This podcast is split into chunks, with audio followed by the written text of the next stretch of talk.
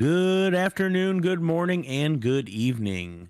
Welcome back to the Interleague Podcast, where you get somewhat timely baseball updates from your favorite analysts, Chris and Alex. Well, it's postseason time, and we're your postseason guys. We root for two of the most storied franchises in all of baseball. Yeah, you heard it here first. Count them up. Everyone's argument. Who's been to the most playoffs? Ah, the Yankees. Who's won the most World Series? Ah, the Yankees. Who's won the second most World Series? Obviously, the Cardinals. We know winning. We've been watching it for generations. Welcome to the podcast where we're going to tell you what winning looks like. Spags, let's tell them. All right, dude, let's tell them. We're going to tell them. Um, step one: don't do what our teams did this year. Yeah, True. You know, Sure. Step one. Step one. If you're going to tank, tank better, I guess. yeah, yeah, You, you didn't even you didn't even full commit to that. Although in baseball, it's I guess the tanking is a little different. You know, you're Yeah, it's I just like think- a lottery now, right? yeah. I think the Cardinals are in the lottery. yeah, they're gonna get a top ten pick. I do believe, Well, and with like a decent odds to get like top five. Yeah, I think it's just yeah. Because I think it's the first five spots that are up, and real and maybe it's like every team that didn't make the playoffs has a small chance of getting into those five picks, and then after the five, like it then goes in order by record kind of thing. I think that's how it 40 works. I forget. Tankathon.com backslash MLB dra- definitely tracks this. St. Louis right now is in pick five. I don't know if that's actually like Yeah, this it is just like be- simulated lottery. Yeah, it, it- so I think I think that the assumption would be that if Oh. whoever has the odds-on favorite, that's like the team with the worst record. What would that be? Oakland would get the number one overall pick. Is like Yeah, what- so Oakland- looking at. Yeah, Oakland and Kansas City have a 16.5% chance to get the first pick. The Cardinals have a 10% chance to get the first pick. So this website will also let you like simulate lottery here. So Mhm. like, yeah. Ooh, St. Louis for the third. You have to click it a bunch of times for the for the first. But the Yankees are like a 0.48% chance. So Yeah, like very, there's a little bit of chance in there. Hey, hey, but that one I just did, dude, you had the number three pick. You know, imagine. Yeah. You had a very small Yeah, chance, just- but it's yeah, the new just- lottery system is actually kind of freaking cool. You know, I, you know, it's kind of like that. It definitely helps the tanking because when your team when your team's just like trying to lose, it is a little depressing and definitely is not you know the best thing for uh, the brand. Right. And it's like there I think it uh sort of mitigates like the well we you know let's not try at the end of the year like maybe we lose these last three games and we we move up a pick or two and you know now it's like eh like that's not really as relevant you know like there there's still this chance that we can that we can just move up higher anyway. So let's just do the best we can, kind of thing. Um, like I'd always, I always find it hard to believe, or like I, I, you know, maybe me being my, naive, like, oh, nah, teams wouldn't do that, organizations wouldn't do that, but I mean they totally do. Who is the? uh Is there a current number one pick? I don't even know if the draft Uh, was on the agenda, but it's where we started, right? yeah, it, it wasn't, but um, I don't know. Like, I don't. Yeah, I guess it's like hard. It's like I'm sure it's out there. You know, like some sort of mock draft. Um, I'm Ooh, sure. Like, Paul Skenes. You know who Paul Skenes is, right? is he? Boyfriend to LSU Boy. gymnastics. Right? Wasn't that who? Isn't Oh, who did he go last year? Yeah. Oh, 20, 24. Oh, it's coming soon. Wait, why isn't this? I just want the top 100. Yeah, so I don't so I don't know if like they have like uh you know the the big draft board mock draft type stuff yet. Um because The there's still like a a whole collegiate season to happen, right? Because isn't isn't the draft around the All Star game, or is it in December? Um, I know the Tankathon website Yeah. says the draft is in 49 days. Yeah, I Oh, draft lottery yeah. is in 49 days. Gotcha, gotcha. Okay, Yeah, that's so what the- threw me off. yeah. So They'll it- draw it- the order. It was around uh, the draft took place right around the All Star game. Yeah, but they Uh, don't start ranking guys now, dude. The NFL's got like five years from now ranked up. They're like Shedeur Sanders should be like the number three pick in this year's draft. Like they know that shit, dude. They be talking. They running out of stuff to talk about, so they be talking about the future, like so far in the future. Baseball don't do that.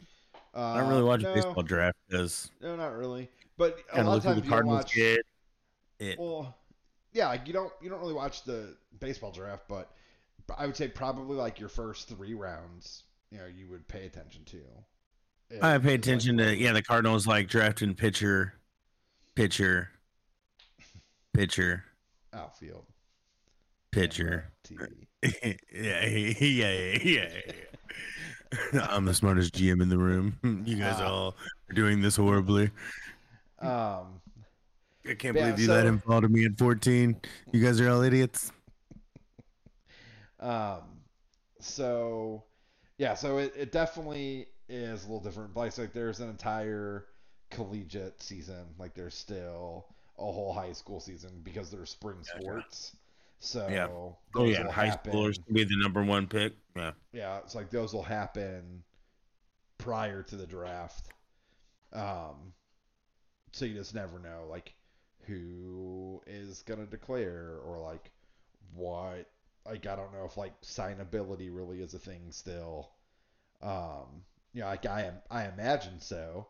That like high school kids may be less prone to sign with the like in the majors like maybe not like if you take them as a first round pick, you're they're probably signable, but you know later rounds maybe not so much, um, because you know NIL agreements are a thing.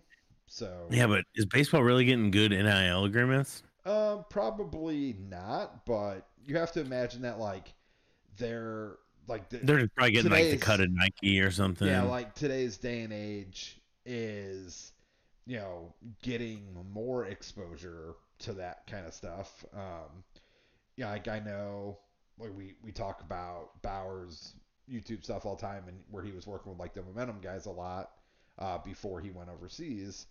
Um, they do a pretty good job of like showcasing, you know, up and coming high school talent or like collegiate talent, um, or even guys that are like were formerly in the minors and stuff like that. Um, not that the not that like momentum's like this big thing, um, but I would imagine that momentum or the equivalent channels are able to compensate you for going on their channel. Like, hey, like Yeah. we'll give you a piece of like depending on how many views we get, like this sure. is this is what we're gonna do. Um, and like they've had uh, a couple like high school kids that like um there there was like drive for them like being asked to like get the kid back on and like more talent like they went and did stuff with that kid's high school team um yeah like not even Trevor being like not wasn't even involved in it it was just like Eric Sim and Tosh and those guys uh so like the main momentum crew but at least it like sheds a light on that that lifestyle like that atmosphere that most people probably aren't really familiar with. Like high school baseball, especially in our area, just doesn't get really kind of any love. Like it's kind of a throwaway sport um, at any kind of high school or even like collegiate level. I mean, Mizzou on occasion has a good team, but Yep. it's really been like, like I don't know, like Mizzou's claim to fame is like, oh, Scherzer pitched there, but Scherzer didn't really get a ton of publicity. Dude, that's not true, dude. It's Brad Pitt went there, okay? Well, Jesus did, did, did he go to Mizzou or did he go to Missouri State? Um, no, he went to Mizzou, didn't he? Brad Pitt I, went to Mizzou. I have no sure. idea. He went to Mizzou. too. Things Uh, I didn't think I would Google today. This article, dude, says nine. This is from this year. Nine South Carolina baseball players sign NIL deals with Hey Dude. Um, and then in this article, I didn't know also that uh, Hey Dude was a was acquired by Crocs in February of twenty uh twenty two. The brand grew by seventy percent and generated roughly one billion in sales last year, dude. People who've been making fun of Crocs, dude. Crocs bought Hey Dude and generated a billy last year, dude. A billy. That doesn't That was- make them. that was just on- looking. That was just on Hey Dudes. That wasn't even on the Croc. Yeah, You know it saying? doesn't that doesn't not make them funny looking though. Dude, have you seen Neil's Nerf. Croc? I have. Pretty sick. Pretty sick. Sure. Yeah, that's. But I also remember Neil talking shit on Crocs, calling you out right now, and here you are with him. So. Yeah. Yep. Yeah, I don't think I'll ever end up in that camp. Um, Croc gang. You got dude but, yet? No, but I, but I will also say, as as much as I give you a hard time about it, I really don't care. I know. I no one cares. I mean, come on now. I'm sure, I'm sure that there are some people out there that greatly care. Like it ruins their day when they see Crocs. Yeah, but those Uh, people are already losers. so. yeah, they suck yeah. hardcore. Yeah. Um, If you're hanging out with someone like that, they don't listen to this show. I'll tell you that. Very true. Um, but it is way less boring to go through life being indifferent on all of your friends' decisions. Like it is so much more fun to judge them ruthlessly and Yeah. make fun of them unneedingly. Well, that's all right, dude. I'm gonna judge you based on your baseball team liking Spags. Get back to the topic. Jeez. Oh, all right, my bad. Yeah, you're I right. don't know if it's me or you, but you're the one. I don't know what we started talking about, but definitely You brought- We brought up NILs. You brought up South Carolina baseball. Oh. NILs. Yeah, but then we were talking about we were talking about Yeah. shoes there for a second, so I was getting lost. You know, you went on a tangent about Hey, the Brad pro- Pitt dude. going to Hey, Mizzou. someone, someone's got to be the producer here and getting us back on track. You know, someone's got to do it. Uh, That that's fair. I am very much like if you've seen Bad Teacher, Justin Timberlake's character, where like you can just say something and then he'll start talking about it. That's me. All right, let's take a caller. All right, Spags, we got a caller. You're gonna listen to this question. That'd be tight. that, That'd be would, tight. that would be. we got some questions lined up for you. Yeah. Give us your honest reaction. Um, but yeah, so playoff baseball. Um, Hmm.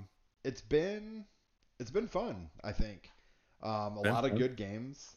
Um, A little controversy, some yeah, like not like players controversy, but scheduling controversy. some some very surprising outcomes. Mhm. Um, in my my opinion, or it's not surprising, but I I think that it shows. You know, hot topic is the new format. You know, because all of these top teams are losing again. Um, you know where, uh, what like the Dodgers and Braves both lost the last two years. Um, the Orioles had the best record in the AL, and they were knocked out. They were swept out in the ALDS. And so, all I hear anyone harping about is, oh, the format, the format, the format. Five days off is too long. Teams are rusty. Blah blah blah blah blah. Um, if you couldn't tell by my my depiction of said situation, I think that's dumb. I think that there is an issue with the format. I think that there are problems with the scheduling, but it's not the five days off, and it's not because of the rust factor. I don't think that those are the cause. I think that there is it is it it creates the current layout, current current format creates so much of a need for the upper seeds to win game one or they are far, far behind in a series. And I get that theoretically they have their ace going against the number three guy, maybe number four guy of an of the other team, but probably not. It's probably you know a upper tier pitcher for them, um, and if absolutely necessary, their game one starter from the wild card series because of the current format and schedule, could pitch game one of the divisional series. Because you figure they pitch game one, off day or game two, their first day rest, game three, second day rest. Then there's that travel day, so they could go three days rest and they could pitch game one, guaranteed. So if it and if that team sweeps, then they just have their number three pitcher, which you typically need at least three pitchers to kind of make it through the gauntlet of the postseason anyway. That it's really not that big of a setback. You know, like if you were look at like the Rangers, for example, um, if they were healthy, you know, who who knows if they deal for both Montgomery and Scherzer if uh, Degrom's healthy. But if Degrom and Scherzer were healthy, going into the postseason with how it was, like they have four legitimate aces, so it really doesn't matter. Let's just yeah. say that let's just say that Scherzer is healthy. You're looking at their game one of the ALDS is started by either Montgomery, Scherzer, or Eovaldi, whoever didn't pitch games one and game two if they sweep. So already there's no benefit grouped for you know the the upper seed other than they're at home. And it's not that there's this de-rust, but you you do have to get back into competitive baseball. Like the game is quicker. Everyone says it all the time. Five days off is a long time, especially in the game of baseball, where you typically only have a multiple day off like break at the All Star break over the course of six months. So it's a sport that you play every day. So what I think gets lost is the Atlanta Braves were the number one team in baseball over the course of 162 games because of their depth, because of how good their bullpen is, how deep their bullpen was, how deep their lineup was, utilizing their bench. They were the best 26 man team for over 162 games. Well, whenever you start adding in all of these additional off days, it changes the complete complexion. Uh, you know, like how complicated managing a baseball roster is. So, my opinion, there just shouldn't be off days for travel. Like between, you know, if if the divisional series gets, you know, or the wild card, if it's they're done in two days, then your benefit is that you have an off day. But if you have to win in three, day four of the postseason is game one of the LDS. Like you have zero room to breathe. Like th- this is what you were running through the gauntlet. That's why winning your division and being one of the best two records is the most beneficial. They also probably just need to do away with three divisions and go to two divisions, and then it's just winning your division gets you a bye, and then there's four wildcard teams, and this yeah. third division winner just doesn't matter because it is kind of weird that like well you won your division well but you're but you just weren't as good as the other division winners so you're in this yeah. limbo like so you are a wild card team but you're not a wild card team but you're yeah yeah yeah and we're everyone plays each other equal anyway so having multiple division or having four divisions is yeah so that so that's the other format issue like i don't care that there's six teams to go i think that that's fine i think that yeah. of the six teams like uh, from each league, those 12 teams, I think all 12 teams legitimately had a shot at winning a World Series um, if they got hot at the right time. Like they were capable of being good enough over the course of a month of baseball. Um, but like, if you're to tell me that there was any difference between Milwaukee and Philadelphia in the first round, like one won their division, one was just the the best wild card team. But who cares? Like it was the same thing and then because they don't reseed, you know, it was just like, all right, well, Philadelphia was gonna play Atlanta no matter what. But if Milwaukee got upset, which they did, you know, that Arizona wouldn't have to go play the more difficult team. So Arizona technically had the better matchup over Philadelphia, even though Philadelphia was the higher ranked wild card team out of the two. So all it did was the only advantage was Philadelphia got to play the wild card games at home. So it's like these advantages that you're giving for certain situations aren't really relevant. Like I just don't think they hold a whole lot of water and I think that they should be more valuable. Like like they they should you know, the desire to to win your division should be a bigger thing. Um I I think that there's also grounds for like um you know, just expanding out um, as is to like eight teams and not giving anyone a buy, and then just make that first round five games.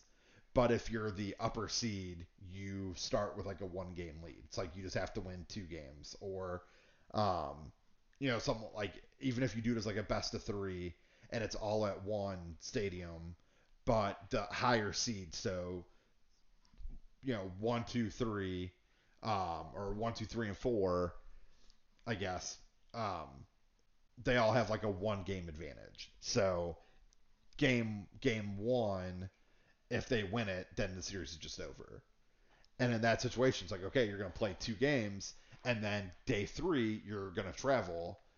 Um, I also think that they need to not worry about the divisional Is that series. the- Would that be called the Manfred game? Like the Manfred runner is the runner at second? Maybe like that. with the with the one game that you just get in, or would it be called like, you know, since the Cardinals didn't have to play all their games in the COVID year to make the playoffs or something, you know, maybe like the Birds game or something.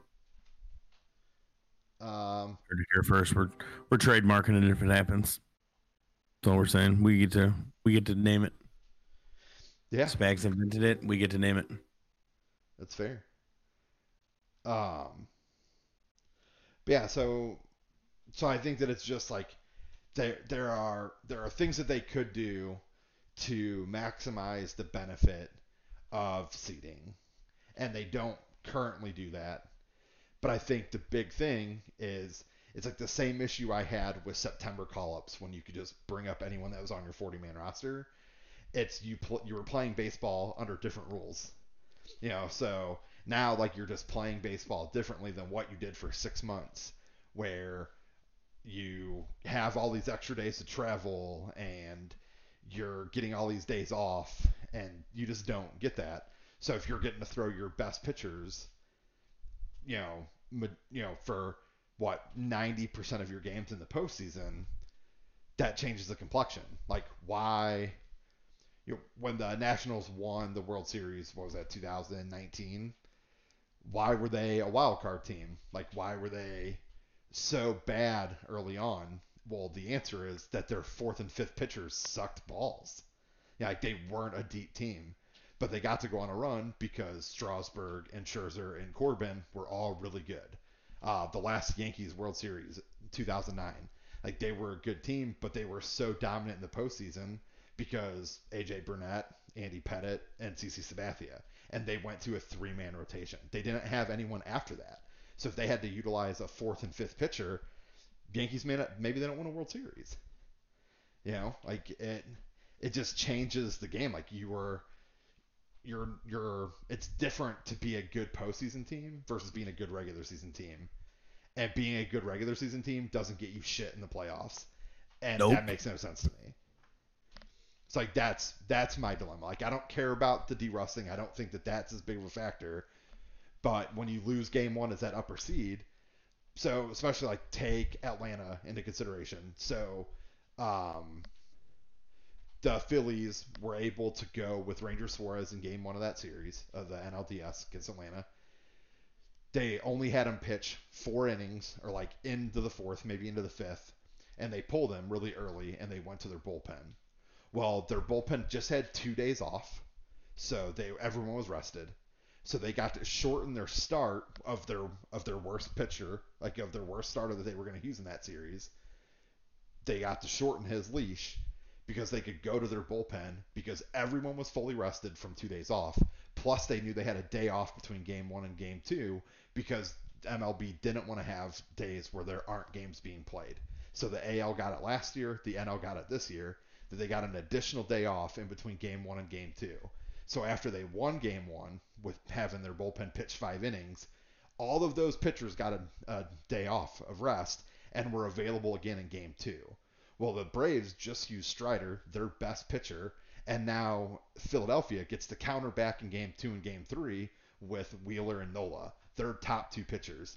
So because the Phillies won game one, Atlanta's behind the eight ball. Like they now have to have, you know, like they, they have they're outgunned in terms of starts. Both bullpens are fully rested. All players are fully rested. Like there was no advantage. Like that advantage was gone as soon as Philadelphia won game one.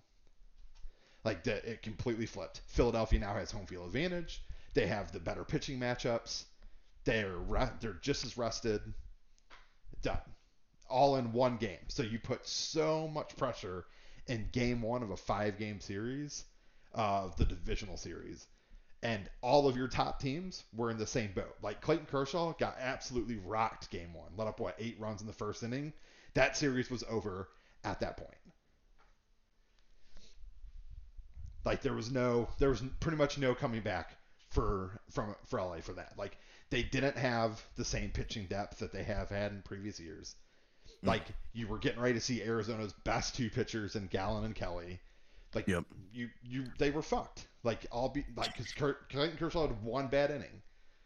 You know, and it ended their season, in my opinion. Yeah, Like- you had even said you had even said like you would like the way that Arizona had set their uh Yeah. pitching lineup up because of like worst come to worst they lose that first game, but then they have these two Yeah. pitchers and, going, and, and it just- after and after. Gallen, yeah, and after Gallen took game one or took game two in that series, they came back with uh, Pfaadt as their game three starter. To where like they didn't even utilize Kelly. Like they were just like, ah, nope, here here you go. Um, we're we're just gonna throw this guy, and if you happen to win, then we'll come back with Merrill Kelly in game four, you know, and then we'll be able to come back with Gallen in game five if need be. So like we're at a point now where like we have a game to give you, and then you'll have to beat both of our top pitchers. When that didn't happen, it's like now Merrill Kelly fully rested because I think he was nursing like an injury or some discomfort or something. But Gallen pitched tonight in game one, so now Kelly hasn't pitched in like seven, eight days, something like that. So should be pretty well rested. They'll need it. Like they lost tonight, so down a game. but it's just like you see it across the board. Texas was the same way. Like they won game one against Baltimore, and then they were able to come back with Montgomery and Eovaldi in games two and games three. So, like, all right, good, cool. So advantage Texas now after they won game one. You know, and so and that that's just the makeup of baseball, and I like it is it is perpetuated that this is how your team should be built because that's how you win a World Series. Like you you have a roster that is good enough to get in, and then a roster that is built for the postseason. That is the current makeup of what allows a team to win a World Series. Um, that's why like I think even if the Cardinals and Yankees got in, they wouldn't be that team because they just don't have. I mean, the Yankees have Cole, but that's it. Like there wasn't anyone after that. Um, and then the Cardinals had no one really, which is why they lost 90 games. Um, Whoa, dude, that's deep. but yeah, like it, it just makes you think like, all right, like you you didn't get to Hughes, like Baltimore didn't really get to showcase what their benefits are, and it's how deep their team is. Um, so like they they almost like it would almost be beneficial for some teams for everything to be best of seven. Um, you know, like why why there's like this three game set where like we talk about all the time, like anyone can take a series off of anybody in a three game set. So it's very hard to say like the better team always wins there because it's not necessarily the case. Um, Milwaukee, I think, played much better than Arizona in their series, but their bullpen just faltered in both games, and Arizona got the job done. You know, like both were very good games. Both starting pitchers for Milwaukee pitched really well. Like some of the best batting averages in the postseason are like two or three guys from Milwaukee. Like Christian Yelich's pretty high up there. I think Willy Adames hit like 570 in the two games. So like they were swinging the bats well. They just didn't win baseball games, which is really all that matters. But if it were a best of seven, do they right the ship? Like, do they have time to correct that? You know, is it the better team's going to win more often, or the deeper team is going to win more often? In my opinion, um,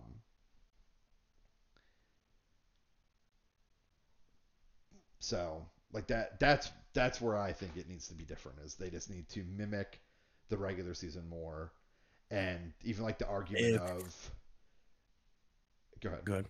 I was gonna, so I was gonna say last little thought like if the argument is that if you give no travel days that like oh well then everyone's gonna have to play in the afternoon like then cool then people play earlier games and really I hate to break it to you but like all the teams like outside of like a team You could have winning played early, Tampa Bay at fucking eight o'clock in the morning and no one was going to show up. Right. So You know, but like, look, think of it like uh, Texas and Houston at this point.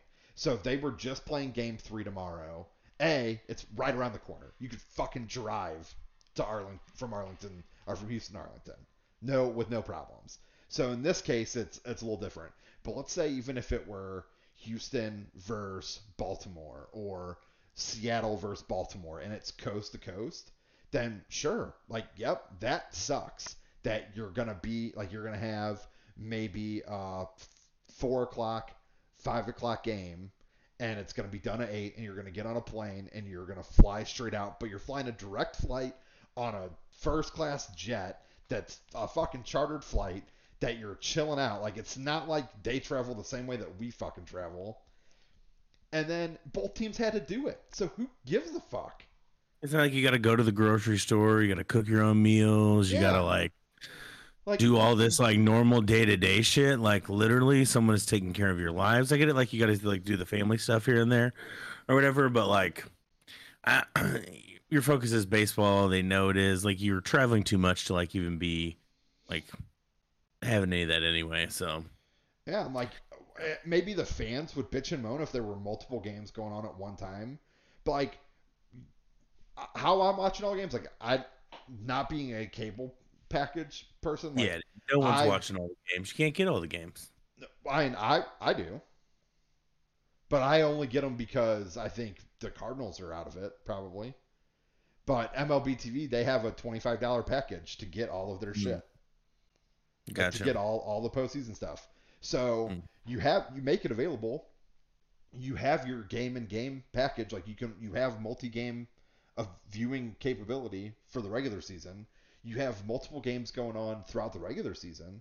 So and you someone- even want to advertise it as like, hey, you can watch both games at the same time because we're doing that. We got both games going on. Yeah, so maybe maybe not everyone catches every pitch of every game, but I I think that that is a worthwhile sacrifice. Um, but like the whole mentality of like, oh well, there just can't be a night that there's no baseball. Like we want to have the AL and NL off kilter, so that way there's never a game without postseason baseball, or there's never a night without postseason baseball. Who who gives a shit? Like the NFL stays relevant week to week all the time. Like, and I get that there's three nights currently to have football games, but in the postseason, it's Saturday and Sunday, and everyone's waiting. No, no one, no one is like, oh man, I, I wish, I wish there were ba- there were football games tonight. You know, like I can't go this one night without football. You know, like no, I doubt anyone is saying that. Like, if it were on, I'm sure people will watch it, but no one's like, oh, this is so stupid. I just can't get into the postseason for football. Like I have to wait an entire week for the next games. Fucking stupid. No one's saying that. You know, so I, I just don't. I don't Well, understand. the nice thing about football is, is like it's a routine. Like you, you have consistent games. You know, it's, it's uh, easy to keep. It's just a little easier to like, oh, cool. This one day, I'm gonna do this all day. Right. And really, it's not even. It's not even necessarily all day. Really, it's three games, and then you just get to pick and choose which which ones you're watching. Like Yeah. there are three time slots: Sunday morning, Sunday afternoon, and then the Sunday evening game. Now, granted, you have like Thursday night and Monday night football, and I think like later after college wraps up, maybe they play a couple games on Saturday. I don't know if they still do that or not. What Um, plan Saturday? Yeah, now that they have Thursday night football, I don't know if they move games to Saturday at all. I feel like they used to do that, but that might be of No. times of old. Just- Yeah, just college football on Saturdays. NFL's Monday went Thursdays. So I guess college now like goes pretty late into the season. Oh, yeah, college st- games and Yeah, and college starts like now. and- eleven o'clock in the morning and goes like till midnight. Well, I meant like late, late and it goes later into the new year because of the playoffs and whatnot now. So it's not, it's no longer just like one national champion game. Like you have Yeah, two bowl game. weekends and Yeah. you know whatnot. Or I think You got a whole like playoff scenario going in, and then bowl games. Yeah, yeah, yeah. Yeah. So yeah, they're getting their money's worth. for sure.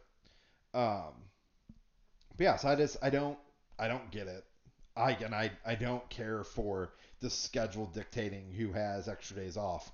The benefit of you winning a series early would be you get a break. Why do Yeah. you want to sweep? Well, if we win in two, we get a day off. If we win this in three, we get two days off. If we win this in four, we get three days off. You know, like that. That's the perk. You know, like we got to wrap our series up quicker than yours. That's why we're we're more rested. If Texas sweeps Houston, and then Philadelphia and Arizona go six or seven, like there's still gonna be like two or three days off before the World Series starts. So it's just more like there's just more time that Texas is sitting around doing nothing. Um, and I get it, like you got to wait for your opponent, but the perk of sweeping your opponent versus your oth- your your World Series opponent going seven games is that you should. Hey, we got to rest. You didn't. Like, sorry for you. You know, here you go. And you can like even if you want to give it like one day off between the divisional series and one day off between like beef it's like one day off before the championship series, one day off before the um the World Series. Like I I could get behind that. But I think that the difference would be that if they just did away with travel days, you know, and you're just like, okay, just like the wild card, you're gonna play three games in three days. Okay, well, we're not we're not giving an extra day for travel for the wild card. That's the perk of winning your division, is that you're playing a team that potentially just had to play three games in three days while you had three days off. It's like their Right. bullpen might be taxed, like their starter, like they probably had to utilize all three of their starters. They can only bring back their game one starter if it's going to be on two days rest, which no one's ever going to do that. So you're ideally getting their number four starter in game one. So it's just a big, a big leg up. You know, like it is. You know, like you can potentially, as the upper seed, like okay, instead of Spencer Strider in game one, we're going to throw Max Fried because we want to come back with Strider against their ace. Like we don't want to give them the heads up every other start. We'll give them the heads up in a start, like maybe when it's their number three versus our number four when we're up two games to one. You know, like we'll we're gonna that's gonna be the chess match kind of thing. Like, but the upper seed basically gets to dictate what the pitching matchups are gonna be for every game because you know what that lower seed's gonna have to do because they went three games. It's like their hands forced. This this is the best they can do. So here you go. And really, they're probably gonna have to utilize five pitchers. Otherwise, they're bringing back all of their top pitchers on three days rest because there's no days off for travel. So you're just gonna play five games in five days if it goes five. So you're only gonna get your, you know your top three pitchers once, whereas that upper seed's gonna get them twice. Seems like a pretty fucking big advantage if you just got to, if you just did away with travel days. And teams constantly play seven games, or like they might like. I don't think that you get. I know that you have homestands and whatnot, so maybe when you're playing seven games in seven days, it's all at home, or you're like a short distance from one city to the next. But who, again, like who gives a shit? Like you're. It, it's not supposed to be easy to win a championship. Like it's gonna be a grind. It should. we're talking hard. about one. We're talking about one day here and there. Yeah. You know? It's like just fucking get over it. And like I know the reason why MLB does it is because they want more nights where they're prime time, so they're selling more advertisement space and they're making more money. I 100% know that's what it is. Yeah. Good call out. but it's just fucking stupid. It's just dumb. You know, and I, I, I don't. I guess I, in the grand scheme of things, I don't know how much money that bottom line is, but you know, if it's like a billion dollars, there's no way they're gonna do that. You know, like they're. It's probably more likely that the fix then is add two more teams, go to 32, mirror hockey, have four eight team divisions. You have your division winners, you have wild cards. You know, you can even do the fucking mini bracket. So like the top three teams from each division go, and then you have two wild cards, and the wild cards get slotted in against the division winners, and you play, uh, you know, whatever, fucking best three, best five, best seven, best seven, or five, five, seven, seven. I don't fucking care. Take your pick. Um, but then the but like for me, like the the D Ross doesn't matter. It's just there's no perk right now to winning your division. You don't you don't get any advantage from it, in my opinion. Yeah. That's why Mo just says just got to get in. You know, Right. he doesn't, he doesn't care. And sadly, like there there's some truth to it. You know, it just it's frustrating. What I was going to ask earlier. So if both teams don't lose in the fashion that they lose in, we really even talking about this? Because um, isn't it like I guess really uh, more like recent that teams have lost, but like historically, like teams with rest or actually come out on top as far as record goes. Um, Yeah, I mean, and it's and it's even hard for us to say that like the upper the upper teams don't win now. I mean, like the Astros did. They won last year. They won it all. Yeah. Um, and they Yeah. were well, I think they were the number one seed in the AL last year. Um, so they they did well. Uh, the Yankees, I think, got a, like had the first round bye, and then they beat Cleveland, who was the other division winner, um, like the two three matchup, and that went five games. So it's really like the NL is the the oddity. I think like of the four division series that have happened um, under this new format, the upper seeds are like two and two, or some shit, or like uh, it, it's it's pretty even, and so for me, like that. Again, it, it isn't about who who won or who lost. Or I think this is broken because the upper teams are losing. I just think that in the current format, the upper seeds don't get any advantage, and Gotcha. that that to me is the issue. Like even if they wanted to swap it up and say, okay, we're going to continue to have troubles, but all five games are just played at the upper seed team. Like that's how it is. Home field advantage. Like it doesn't go back and forth until it's a seven game set. You know, it's like if it's just going to be a five game series, all five games are played at the upper seed, and it's like then there's at least that benefit. Um, you know, I, I think that that's a bigger deal. Um, but like I said, like there's just so much pressure on winning game one for those upper seeds because if they don't, they are just drastically behind in terms of the pitching matchups are favor the other team. It is home field advantage for the other team because like you just have to go two and two, and you have two games at home. So as long as you just win at home, you're good. That the higher seed team that lost game one in this case, they have to go three and one in the next four, and they're going on the road for two of those games to even bring it back. So you're just like, all right, well, this it's like all of our advantage is gone because we lost game one. If they win game one, it's still they're down the pitching matchup and they have to they have to win two of the next four, but they got to go on the road for two. So if they come back and like if they were going to win the series at home, it's going to be in game 5 and odds are in game 5 the lower seed has the better pitching matchup based on days off and when pitchers got utilized.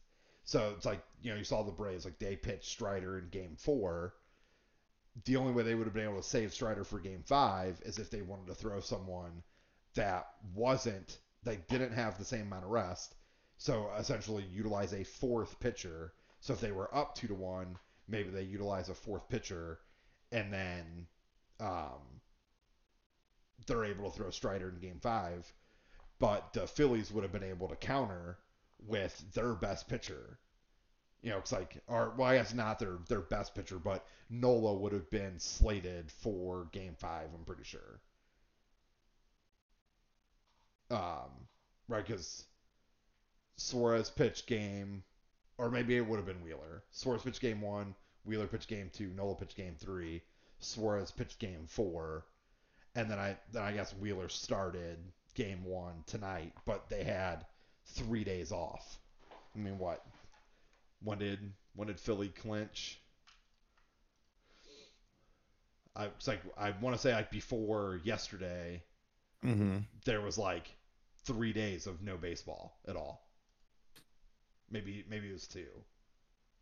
When was the uh, Um, the Strider game? Was just what Friday night? We watched that in here Friday, Thursday, uh, Thursday. Thursday. Yeah, there, it was the only game that went on Thursday. So Friday, Saturday, Friday and Saturday there were no games at all. Sunday was game one of the ALCS. So the Phillies had three days off. So if they if they wanted, Wheeler could have pitched game four and then on three days rest pitched game one of the LCS. And that to me I think is fucking broken. That you realistically can have the same starter go two postseason games in a row that there's an issue there for me. And that just sounds like good strategy. You know, and it's and it, even more so like the the Phillies and Braves they had a game four, so Arizona like I think that they did potentially um who pitched game three for them. It's like it could have been Gallen that did pitch for them. Um, oh no, uh, Pfaadt pitched game three for him. But it's like it, it could have been in a world like if Kelly started game one and then they're like, okay, we we won that. Let's have Pfaadt pitch game two, and then we come back with Wheeler or with sorry with Wheeler with Gallen for game three. If if Gallen would have done that, so or you know even here like Pfaadt pitch game three, that was on Wednesday, so they had Thursday off day, Friday off day, Saturday off day, Sunday off day, four days rest. So if if Gallen had pitched game three, he would be able to pitch game one on regular rest, with the teams having with Arizona having no games in between there. And so I get it, like you have to you have to have things planned out for you know like there has to be some kind of schedule and you have to account for you know a series going five games but that's why for me it should have just very easily been like okay the NLDS because if if Ari- or if Atlanta won game four Friday would have been a travel day and then they would have went back to um, Atlanta for Saturday October 14th and then Sunday would have started the ALCS but they would have gotten a day off to travel wherever, like for whoever to travel wherever they needed to, and the uh, NLCS to start tonight. So it's like that that day of travel that I'm like, okay, well you now had you just added in two travel days and a three day period of time. Friday, October 13th was a travel day, and then Sunday, October 15th was a travel day. That's fucking stupid. Like that, you could just do away with all of that. Like if it went, I think it's what it was. Uh, the um, pandemic shortened season, they did away with travel days, and then uh, they played the World Series at a neutral site. It was in San Diego, but it was going to be just seven games in seven days, like no travel days. Um, but they even did that for the other. Um, I think the LCS as well. There was no travel days. And so to me, I think that that's fine because both teams are doing it. Like there's no advantage. So if you want one day off between series, and then it starts back up. So your series may be like, hey, we just don't know. Like it could start any of these days because we don't know how many games there's going to be. Like if everything ends in two days, okay, or in the wild card round, if everyone wins in two games, cool. Well, game three, now you have an off day okay, now it's time. Here you go. Boom. Or, all right, this is your travel day now. If there were game threes, then it adds an extra day because it took three games So, all right, we had games to stay. We'll still add in a travel day. But if a like if all the series are wrapped up, you don't need to wait until it's normally scheduled. That I think is broken. Which is what they currently do. Like if both these series are swept, I think the World Series will start the same day still. Which what? So off day for the AL game 2, so game 3, game 4. So Friday should be game 4. Yeah, so the LCS could be done by Friday. Uh, Saturday, Sunday, Monday, Tuesday would be NLCS game seven. Then Wednesday would be a travel day, and I think. Oh no! So Wednesday, Thursday. So they know Friday, October 27th is game one of the World Series and that would be whether the NLCS goes seven games and ends on Tuesday, October 24th, or if both series end in sweeps and they end on Friday, October 20th. It's like, why do you need a week off before the World Series if both series end in a sweep? Media days, baby. Yeah, it's just so fucking dumb. So dumb. Like, like I, I get it, it's a business. I we can say that shit till we're blue in the face. Like at some point, like having the best teams win is what what you want to do. You know, and I, I get maybe that defeats the whole purpose of a playoff. Like you're not trying to rig it, but isn't that like then what? Like I guess if both teams got seven days rest, you know, you you'd at least get the freshest seven days. And then, but we'd then having this argument. Some people would argue that's too much. Right. Or so. oh well, one one team just turned it back on quicker than the other, and that that's how it is. Like if they would have played. Like if oh, that team's got younger had, guys. Yeah, if both teams only had two days off, this series might have been different. And maybe it fucking would, for sure. But what I can tell you is that you don't need a week off. Mm. You know, like that that to me is too much. Like, you're just mad that baseball's coming to an end. Uh, Soccer's starting to come to an end. You know. Yeah, hockey, I mean, just starting to started. Yeah. Yeah. So the hockey podcast is about to be going strong. You're good. Yeah, it's not. It's not. It's not about that. It's not about that. I just think the scheduling is fucking stupid. That's all I can say about it. I I also think that the six teams isn't right for me. I hate the two teams with first round bye and there being three division winners. I think that shit's fucking dumb. So I think they need to change that. I don't care if it's six teams that go. I don't care if it's two division winners that get a bye. Just make it two divisions then. See, just them, like make them two divisions. Just like in American politics, though, you know, MLB can't change any of this without like players' uh, union agreeing, right? So it's more like a political thing as well. Probably, and I'm sure that whoever brings it to the table, the other team's going to be like, "Well, what are we getting out of it?" Yep, 100. percent You know, because there's no third party that cares about the benefit of the league, which is what Manfred's supposed to be, but he's not. You know, like, but that's like, hey, this is what we're looking at doing. Like, hey, all right, we just yeah, changed it up. The benefit of the league for Manfred is the the arrow pointing up. So, as long as dollars get made, decisions get laid. Right, but the but the reason why the arrow pointing up is relevant to Manfred is because he's voted into his position by the 30 owners. Right. So that's who he works for. He doesn't work for the betterment of ML of Major League Baseball. He works for the 30 owners. So if profits yeah, the 30 up, owners the 30 owners care about profit. Correct. You know? So Manfred has to care about profit or they're just going to remove him from his position. That's Correct. why it's stupid. Like they can have someone represent them. They capitalism and the, and the players everything. can have someone represent them. But the league needs someone to represent it, and it doesn't happen currently. Yeah, they'd just get overrided anyway. They'd be like, "Oh yeah, but you really, you're just the product." See, you know?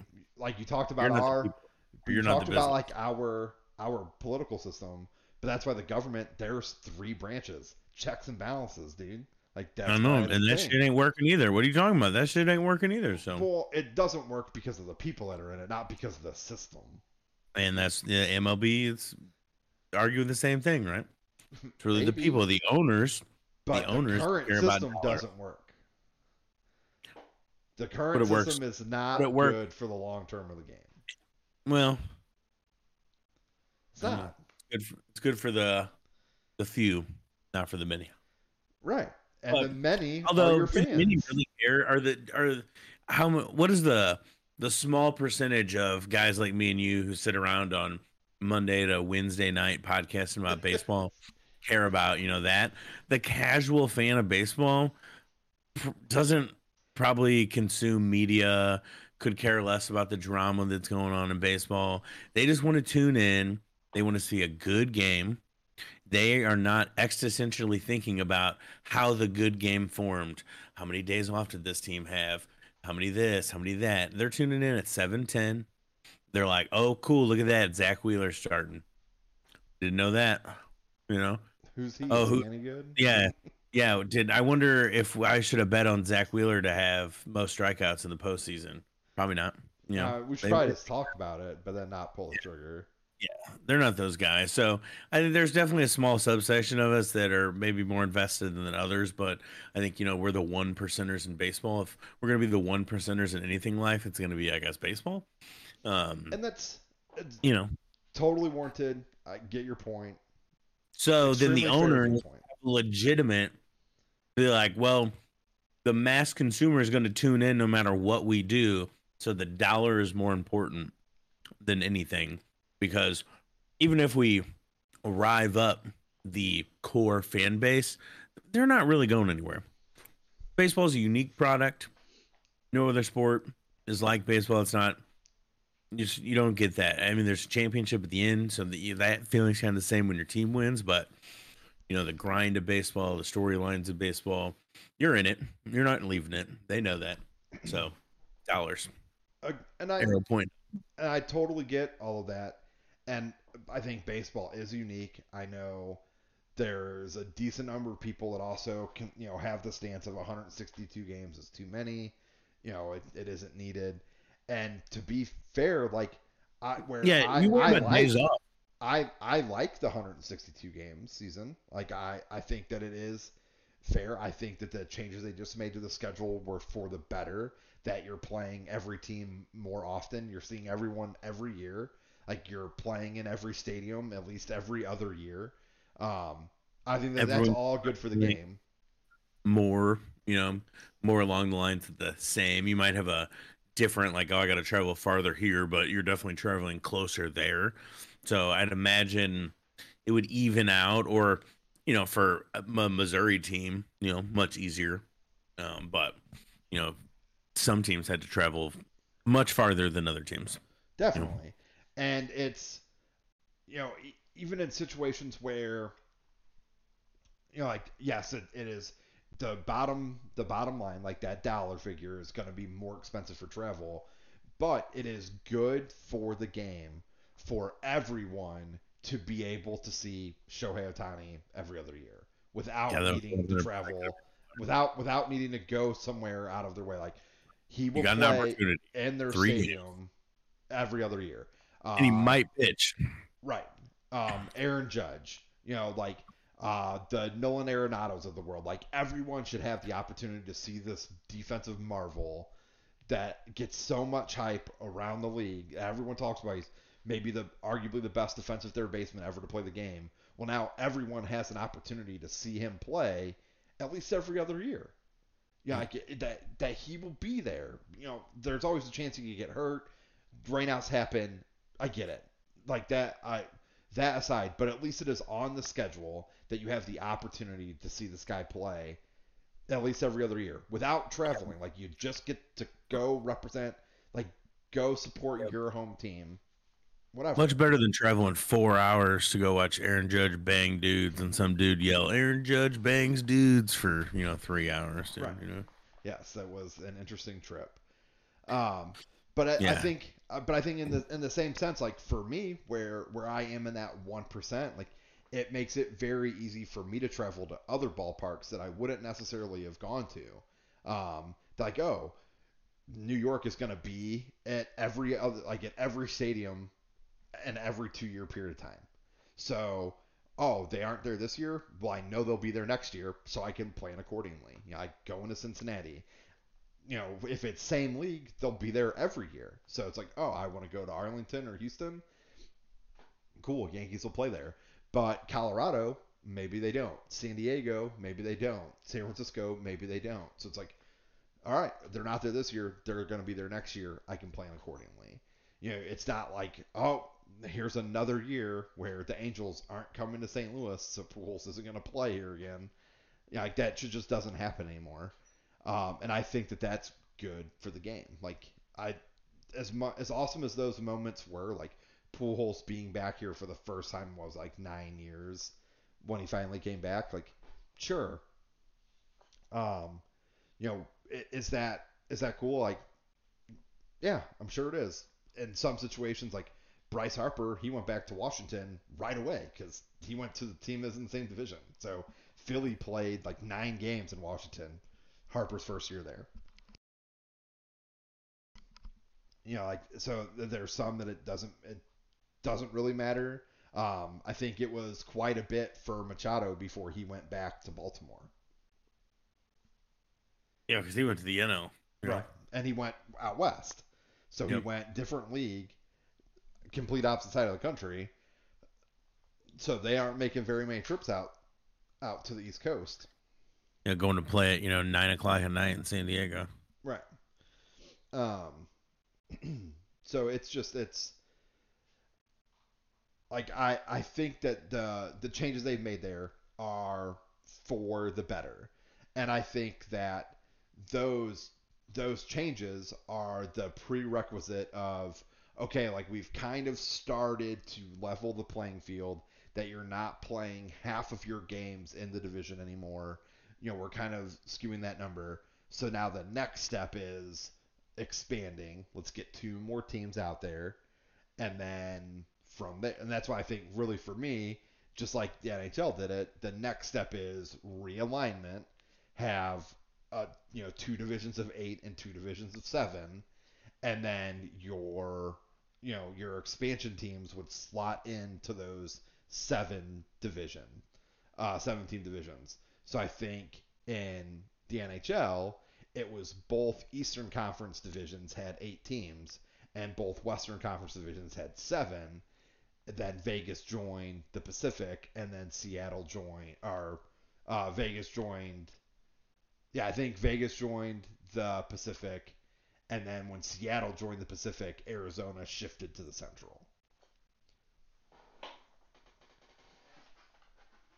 So, I, I, I think that that's the same thing that you do, and if you have more teams like that are primarily in the East, like that's what you do. Like if you want an AL and NL East and West, like you used to do, or whatever the fuck you want to call them, or if you want, you know, the Eastern Conference and a Western Conference, and you go more regionally based, like a lot of sports do. I mean, I guess not a lot. I guess I think it's really just basketball that's divided purely that way. Um, football is geographic, but all four divisions exist in both leagues. Um, hockey is geographic, but are I think, or no, I guess they are Eastern and Western Conference. Yeah, so they're separated geographically, and then the divisions even more so. It's like you you have a blueprint to do whatever you want to be successful in that. Uh, MLS uses an Eastern and Western Conference, and they just go straight from there. Like they just have their 14 teams, 15 teams, whatever it is, and they're all one conference. They don't even have divisions. It's like here you go. You're all on playing for the same nine playoff spots. That's all you got.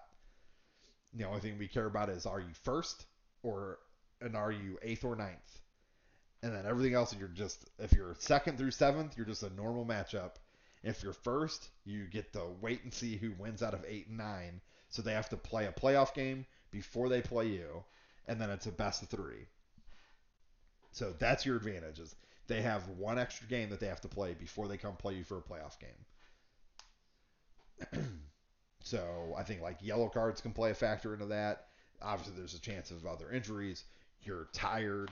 You know, like there there's other shit like you you know. So that's that's the advantage that you get. Maybe it's enough. Maybe it isn't. I don't know. I haven't paid enough attention to MLS. Um, I don't know how quickly their games are played anyway. Gonna figure it out here pretty soon. Yeah, we will learn more about it pretty soon. Like 27th. We had 11 days, I think. yeah, something like that. And I think it's uh, because I think City is off this, or maybe maybe this come maybe they were off this last we- Saturday. Yeah, Yeah, I think we're off last is- Saturday. Yeah, the 21st is our last regular season Yeah. game. Yep. yep. Yeah, and then I think it's like the following weekend that game start. And I think like I don't know how quickly they happen, but I I'm pretty sure it can go three games. I think is how their their the postseason works. Oh, it's a it's a series still. Uh for for that first series, I think. I don't know. I don't want to lie. I'm I'm looking it up real quick, or I'm trying. Yeah, to don't lie, it. dude. No cap. Um, Don't be capping on this station.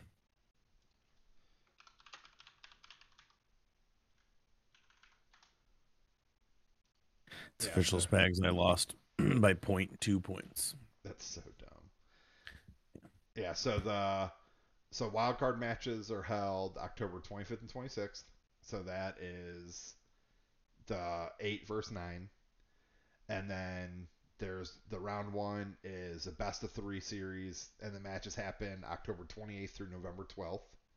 So that's like three weekends, roughly. So they still play once a week.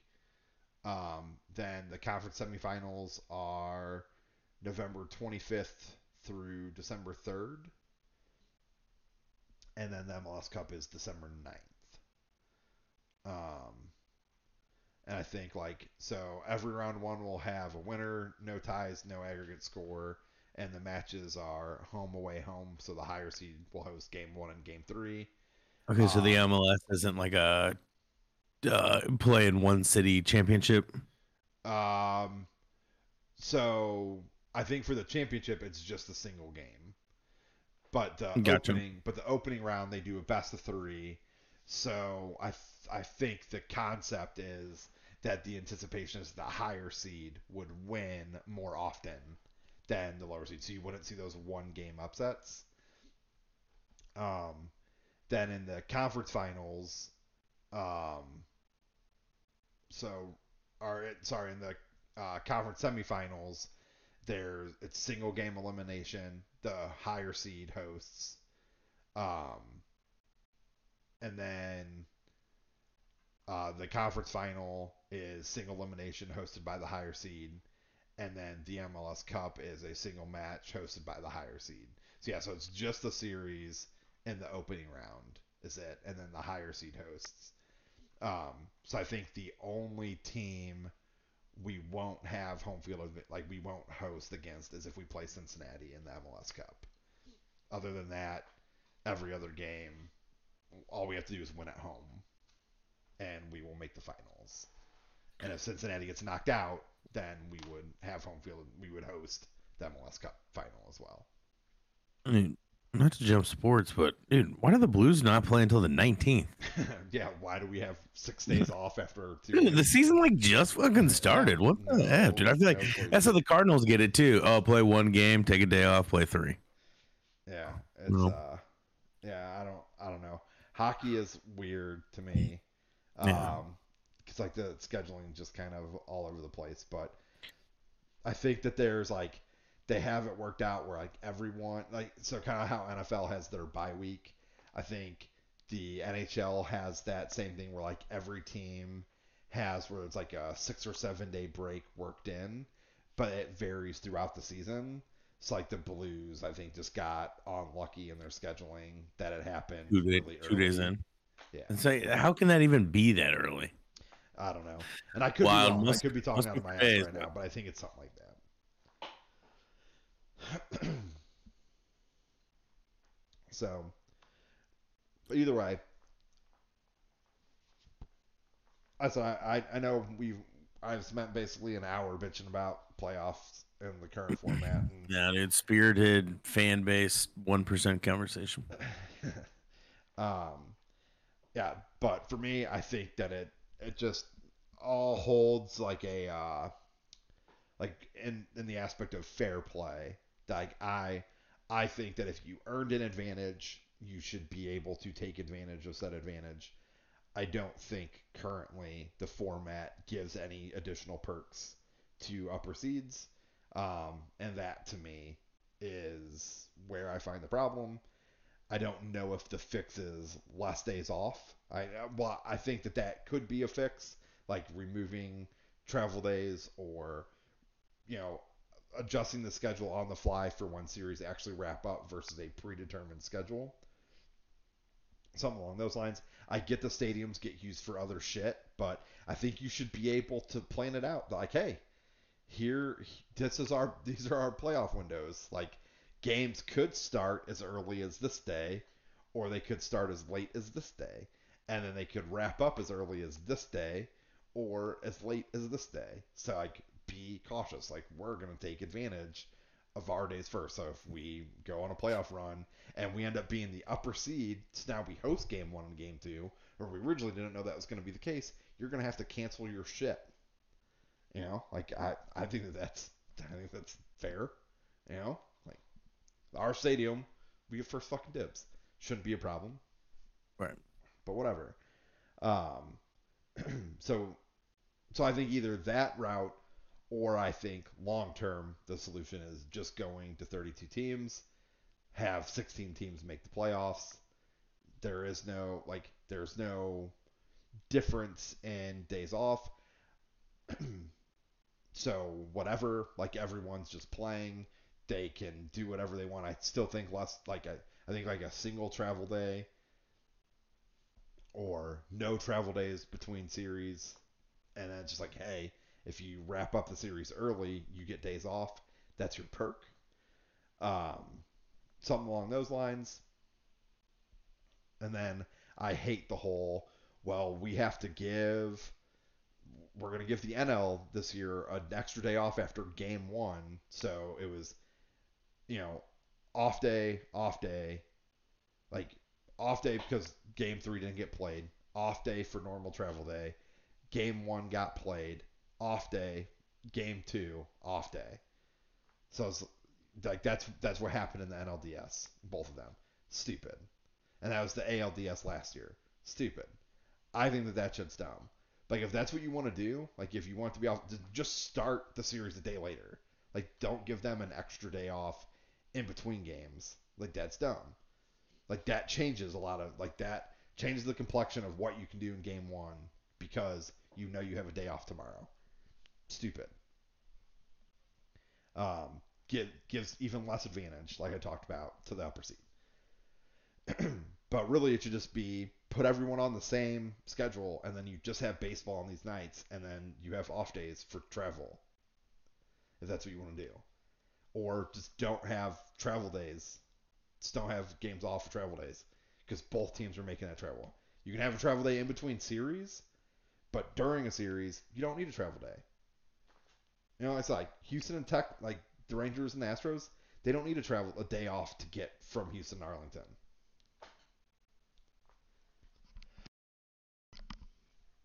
You know, Philadelphia, Arizona, it's a little bit further, but guess what? They also don't need a day off for travel days. Like they could wrap up. The game tonight was done by nine o'clock our time, so ten o'clock on the East Coast. They could be at the airport by midnight they could be yeah, in they got Arizona. a plane waiting. Yeah, they could be in up. Arizona probably two in the morning local time. So it's like two hours. They land two hours after they took off because you gained two hours going back to mountain time. And now you're you have a game that starts what 17 hours later, 7 p.m. Okay, so you, you get your eight hours of sleep, and oh man, you still have nine hours before the game starts.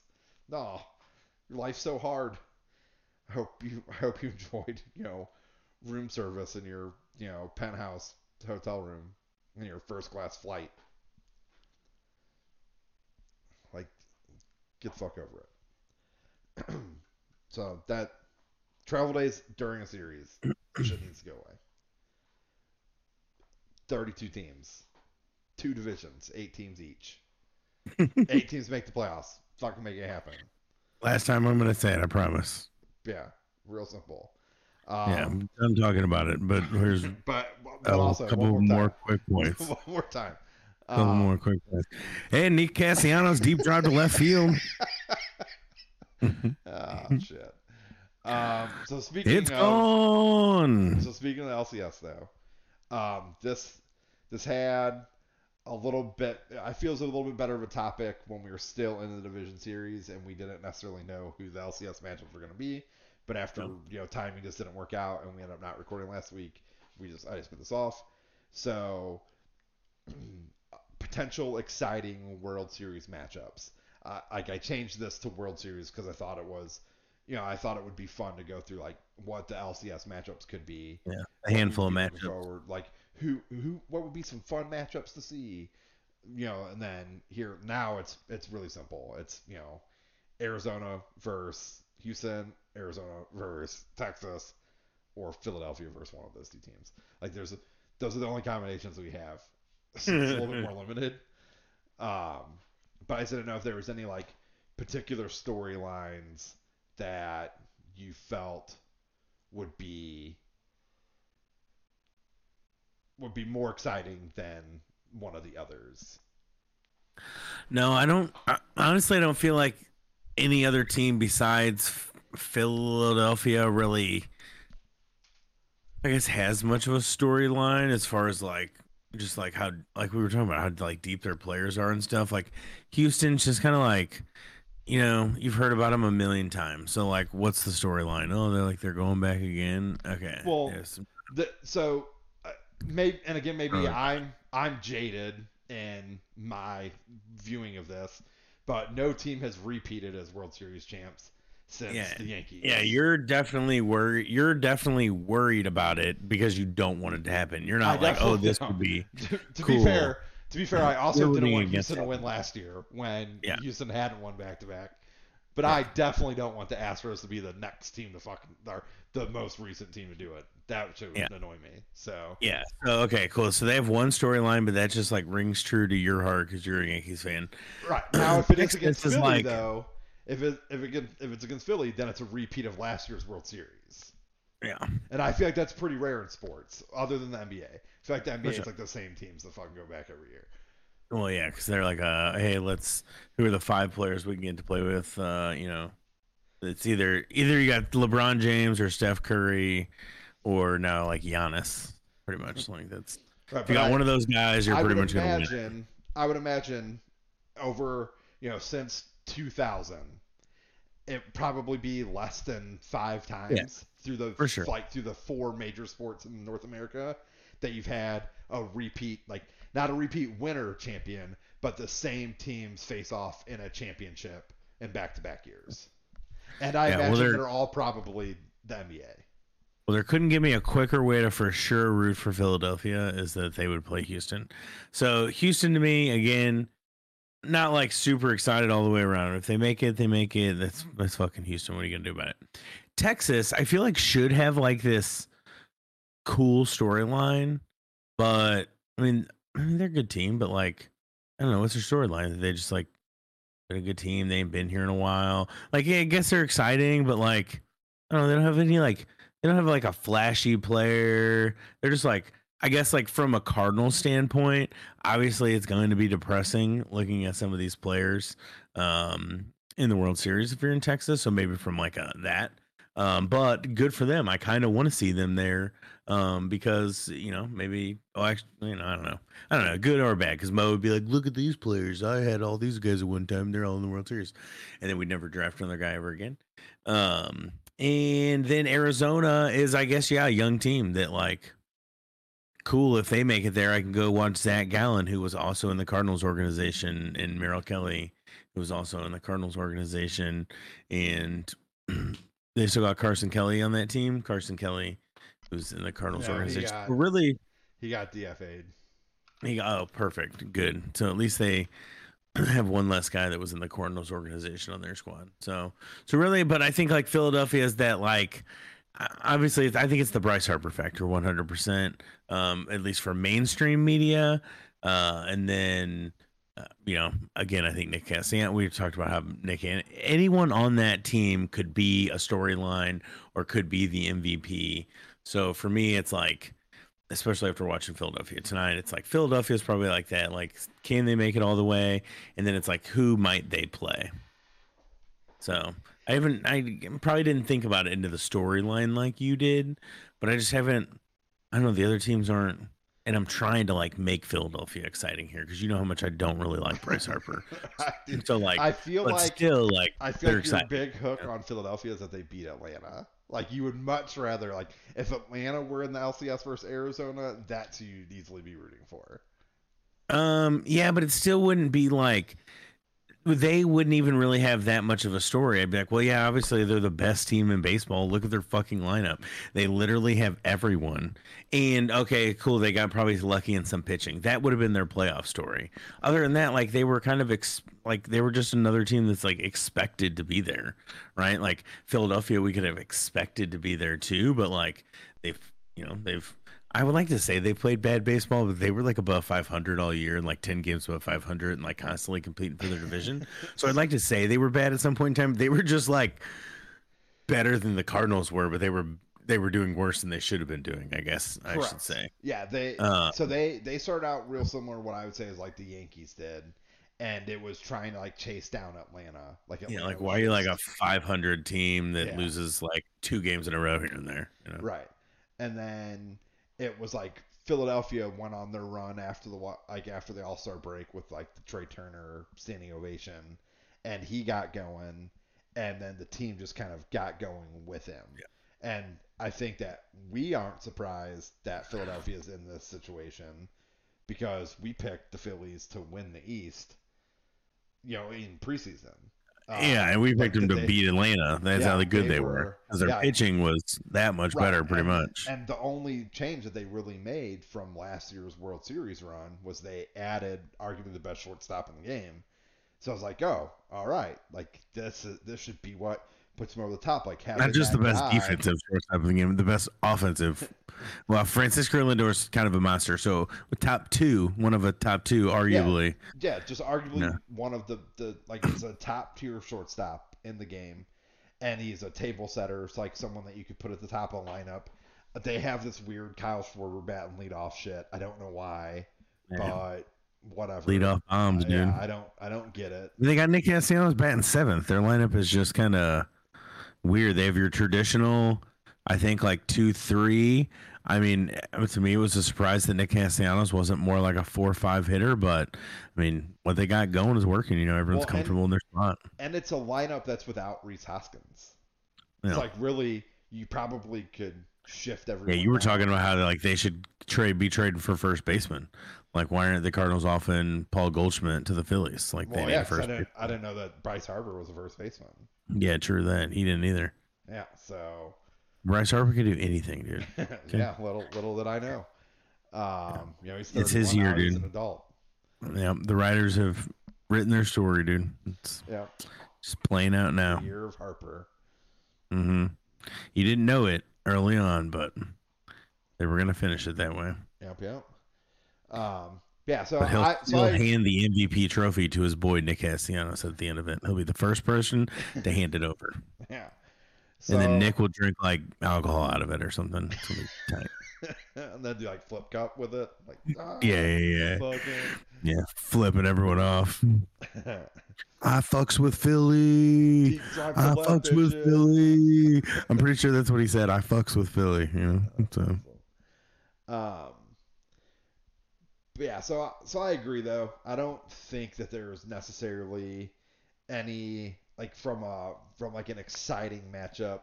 Um, I think it would have like I think the LCS matchup for the like the ALCS matchup is a good one. Um, if Scherzer is healthy and pitches tomorrow, um, I would have loved to have seen like Verlander and Scherzer just square off against each other. um, in a start. I think that that would have been a lot of fun, given that they were teammates Yeah. earlier in the year. Yeah, that would have been tight. Um, I think that that would be cool. um, I I agree. I think Arizona is an exciting team that doesn't get a ton of coverage with where they're at. Like they were always just kind of like the redheaded stepchild of the NL West, even though they were leading the division for quite a long time. But then they fell off. They turned it around a little bit. They stayed hot enough down the stretch to kind of limp into the playoffs. Um, they more so made the playoffs because like Cincinnati fell apart at the end of the year. Chicago had a really tough schedule at the end of the year. It's like those teams ended up losing like six of their last eight or nine games, and Arizona was able to like just kind of limp in as that number six seed and not get past. I mean, like, Miami even surpassed Arizona in the standings. So like I think they only won by like a, like they made it by like a game or two. Um, so just barely crept over the finish line, and then just like gangbusters came back with two late wins off of I think Milwaukee maybe even had like the best NL bullpen ERA the like it's like the best bullpen ERA in the NL. So pretty tough feat to come back off them two games in a row to advance on the road. Um, so kudos to them. And then LA just wasn't ready for them. Um, I think what they it went three games.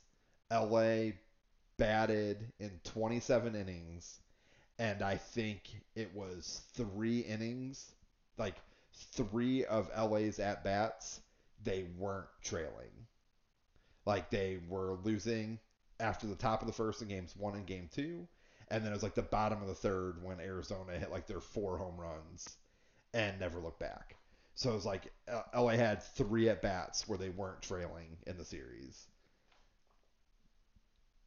And they were tied in those. Like they never held the lead. Like it, it was probably probably one of the most dominant playoff series I've ever seen. Like just one team did not look like they belonged there. Um, reminiscent of like the NLCS of Washington over St. Louis in 2019. Like where St. Louis just they they advanced and then they decided that that was it for them for the playoffs. Uh, I already made golf plans at the beginning of the year to be playing golf on this day, so Right. we're gonna have Um, to lose. Yeah, so I, so I think it would I need be more fun. off days. Yeah, I think it it would it would be fun to see a young team like that play. Um, they made like not I don't want to say ballsy trades, but like they've been pretty active. Like they have made some relatively big trades. Like you know they traded away Dansby Swanson like early on in his career, like when he was still like a first overall pick. You know before he really broke out in uh, Atlanta. Um, he or they traded away Goldschmidt, obviously, um, to bring in pieces there. They brought in like other like Zac Gallen. Like Cardinals didn't trade Gallen to Arizona. Like Gallen went to Miami, and then they ended like Arizona ended up dealing for him. So it's like they've quietly kind of built this contender. And I said they were just kind of like the middle child that no one ever talked about. You know, they're not the Dodgers. They don't have the lore of the three championships in five years as the Giants, and they don't. They're in a like horrible division. Yeah, and they don't. Well, now like that doesn't matter, but it still kind of matters. Well, and they're in a horrible division from a standings perspective. Yeah, they just wanted to play the Dodgers all the time, but Right. But the the vibe is always like, well, the Dodgers are just so good, which they are. I mean, Betts, Freeman, like those guys are going to be perennial MVP candidates. Um, you know, they they are starting to age and they have some shit contracts, so it'll be interesting to see what happens now with like Bauer's money coming off the books. Um, Julio Urias, like his money coming off the books. I think when we looked at it, they have something like eighty million dollars yeah, like again, they rotation spots. Like they have playing, so much money yeah, coming off the books. Syndergaard still, like they're paying. And I don't even think last year, like, or that, like, it's even their highest payroll. So I think they have a bunch of money coming off payroll. And then I think they're, like, probably comfortable spending above that even just because in the past they've been above that. Right. Um, Like, I think they were like- so- Yeah, I think when we Yeah. looked at it, they were like 260, and I think that they've floated near like 300 in the past. So Yeah. it's like they could easily be in a spot where like they add 80 million to 100 million dollars, like spend Yeah. that in the off season right now. So like they could have a whole new rotation, um, and that's why it'll be interesting to see like what happens with the pitching market because there's so many teams that are in that market that the cost of playing is going to go up just Yep. because And there's probably like big. five legitimate guys that you could go out, like depending on what you like. Um, there's a hand, there's a there's a couple guys out there. You know, obviously Shohei's going to set the market, and he's not going to pitch, and then everyone else is going to be totally not even close to that. So then it's going to be like Aaron Nola will set the market because I, I would guess he just sets the market because he's more like in that eight inning pitcher where you know Snell's like a six inning pitcher, still dominant, but the six inning pitcher nonetheless. Um, and then there's a couple guys after that. So yeah, if you got some money, willing to spend it on pitching this offseason, need a rotation, uh, you could get one pretty quickly. Yeah, I mean, and there, and there's guys like, you know, where the the Cardinals have talked about like, oh, we're gonna spend on pitching, but if they don't want to like blow, like blow the doors off with spending on starting pitching, like there are other options that I think are reasonable. That could be like short term solutions that let them kind of set their cards and then they could always look at like trying to see what they can do through trades. Um, like I think Martin Perez is a really interesting option. Um, that he's going to be a free agent. He made like, you know, he made 20 million last year, but market value has him closer to like 12 million. But lefty Mm. pitcher pitches the contact. He's we need a better pitching coach to bring in guys like this. That's, that's Yeah, fair. pitching coach sucks. Um, you know, uh, Nola obviously will be expensive, but like Giolito is one of those guys I think like will kind of go under the radar. Um, Luis Severino, one of those guys. Uh, Montgomery obviously will be on the pricier side, especially with how he's pitching in the postseason. Um, you know, like Frankie Montas, don't know what he's going to look like, but you might be able to get him for pretty cheap. Like he hasn't pitched, so maybe low risk, high reward type thing. Um, there's guys like uh, Julio Teheran, uh, Kenta like that they pitched better than their two, three million dollar contract, but you could probably get them for less than what you're paying Matz, and just sign them to like a one or two year deal. And then you're like, okay, like here's some viable guys, uh, like Brad Keller, coming out of Kansas City. Like he he's been decent at times. What's he look like when he actually has like a good team behind him, and it's not the shitty ass Royals? right. Um, I'm sure what the Cardinals will do is they'll add like Rich Hill, Zack Greinke. Yeah, uh, dude, Zack Greinke's gonna retire. Come on now, he's already retired, right? He's not going anywhere but Kansas City. He pitched for Kansas City one last year and is it over with. Uh, I don't know. The Cardinals Um, talking him into coming out of retirement. Yeah, and then and then they'll probably sign like Charlie Morton. It's like they'll Yeah, add 20. three guys, but they'll all be like 38 years old or older. and they're like, yeah, we fucked it. journeyman, dude. That's what they call that journeyman, dude. We are seasoned when it comes to pitching, dude. You I mean, and, Plus, you have like bullpen's so good, you know. So you only need him to go four. Wacha could be a free agent. Flaherty could be Oh. out there. You know, Lynn, you could easily pick up uh, Lance yeah, Lynn. Lynn, he, granted, he didn't look great. Yeah, but, bring back Lynn, Wacha, and there's probably one other Cardinals pitcher that used to be on the Cardinals. Let's bring him back too. Uh, yeah, Flaherty. Oh yeah, Flaherty. There you go. Oh, dude, Uh, it brings Luke me Weaver, so much satisfaction Luke that they Weaver's traded him agent. to a competitive team, and then he was trash.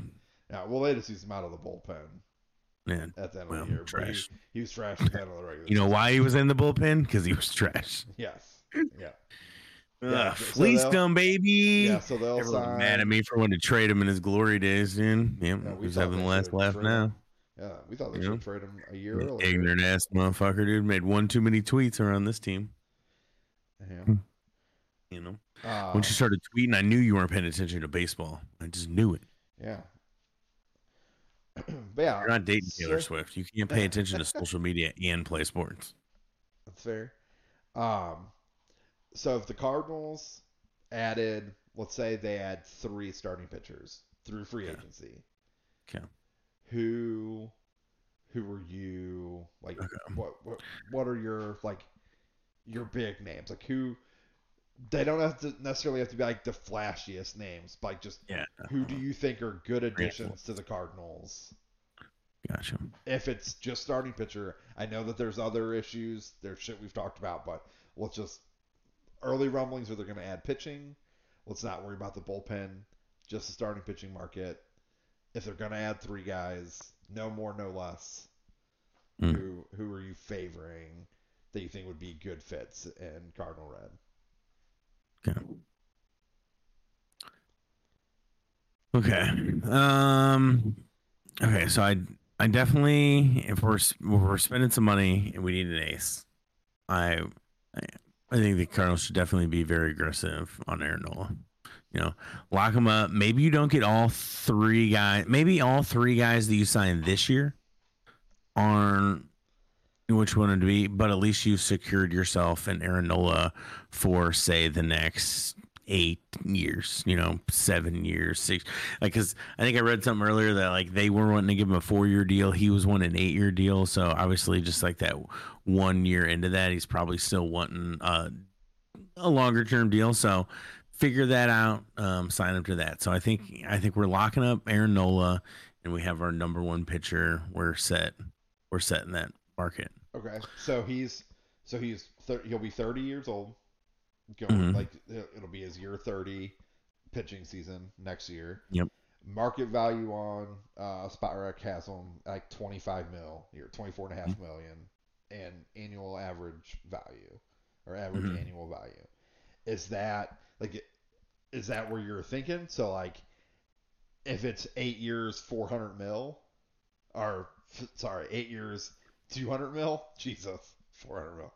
Uh 8 years yeah. Call it 25 million. So yeah, 4 years 100 yeah. So 8 years 200 million. So 25 million a year. Is that like you think that you're you're on board with that deal for Nola or I think I'd rather pay him thirty million a year over the next five years. okay. Yeah. So whether he likes that or not. But that's what I'm saying. You got to work that out because if if it's that like if you can talk him into thirty million for five years and still get a big chunk of change, and then we get a club option at a, a large chunk of money, that in that six year, you know, if you're still balling, like right. you know, maybe I- not like a large chunk of money, but like a decent sum of money well, that like could you just- think you'd be, you'd be you could worth at that point. another yeah, you can make it another 30 Yeah, equal to that thirty. Yeah, and then Yeah. so then you're sitting at six years, one eighty, and then you could Yeah. even go the route of like a mutual option Yeah. for like a seventh year Yeah. at, at the same thirty. So you're offering like essentially, you know, seven years, two hundred ten million, but you can get out after five. So the only way it's gonna be seven years, two hundred ten million is if he's worth that 30 million. Right. Right. Yeah. Yeah, so I don't, I don't think that that's a bad structure because I would, it, and it's still less than, or it's more than what we were talking about, eight years, twenty five million. But then you're just locked in, and you you don't have an out. Like there's no Yeah. opt out or anything like that. And if you, if he wants, like you could even put in like an opt out after year two or something like that. Like give him the ability, like, hey, you can opt out after two years if you want, or if you stay in, then it's for another three years. You know, and then if he doesn't like it here, or he thinks he could get even more than that thirty million a year, he can take advantage of that. Yeah.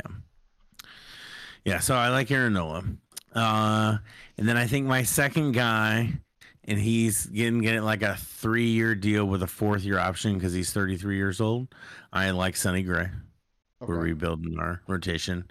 So there's another like $60 million probably if he's worth like the 20 million that uh you're saying he's worth. And I don't know if he'll get the 20 million. I have to look at his like career overall. He's been a pretty you know good pitcher, right? Other than his, yeah, other than his time frame in New York.